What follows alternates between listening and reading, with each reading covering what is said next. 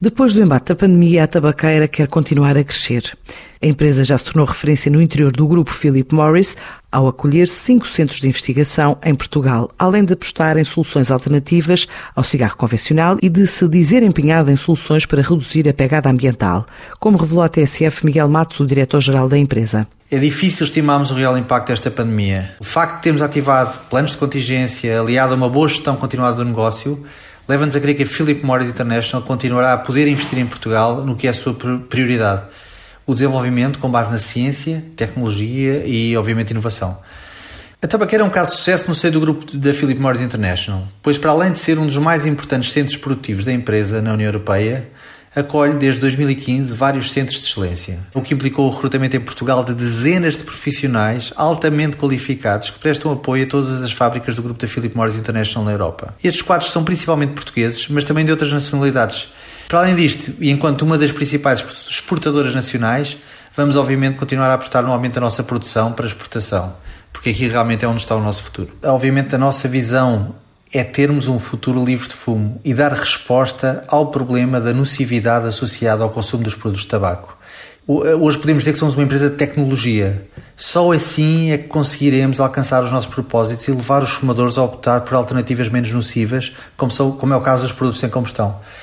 Por isso, a ambição da Philip Morris International é que até 2025, pelo menos 30% do, do nosso volume de negócios provenha destes produtos sem combustão. Para além desta vertente específica da nossa atividade, assumimos a proteção ambiental e dos recursos naturais como partes integrantes da nossa atividade. E isso reflete-se nas mais diversas áreas. Eh, por exemplo, a PMI foi reconhecida pela sexta vez consecutiva pela forma pioneira como faz face aos desafios da mudança climática, por exemplo, integrando a importante lista A do CDP, que é o Carbon Disclosure, Disclosure Project. 100% da energia elétrica que consumimos desde 2015 provém de fontes renováveis nós reciclamos ou valorizamos energicamente mais de 99% dos resíduos gerados. Entre 2010 e 2019 reduzimos o nosso consumo de água em 48%, de energia em 40% e produção de emissões de CO2 em 71%.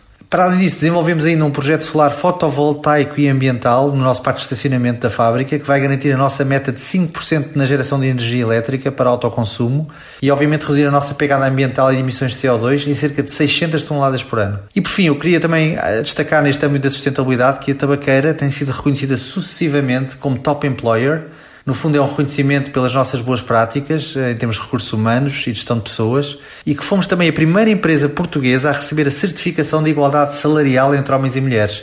E isto também é, faz parte da nossa sustentabilidade e é um aspecto extremamente importante. A nível global, a ideia é daqui a quatro anos, 35% do volume de negócios já seja realizado em produtos sem combustão.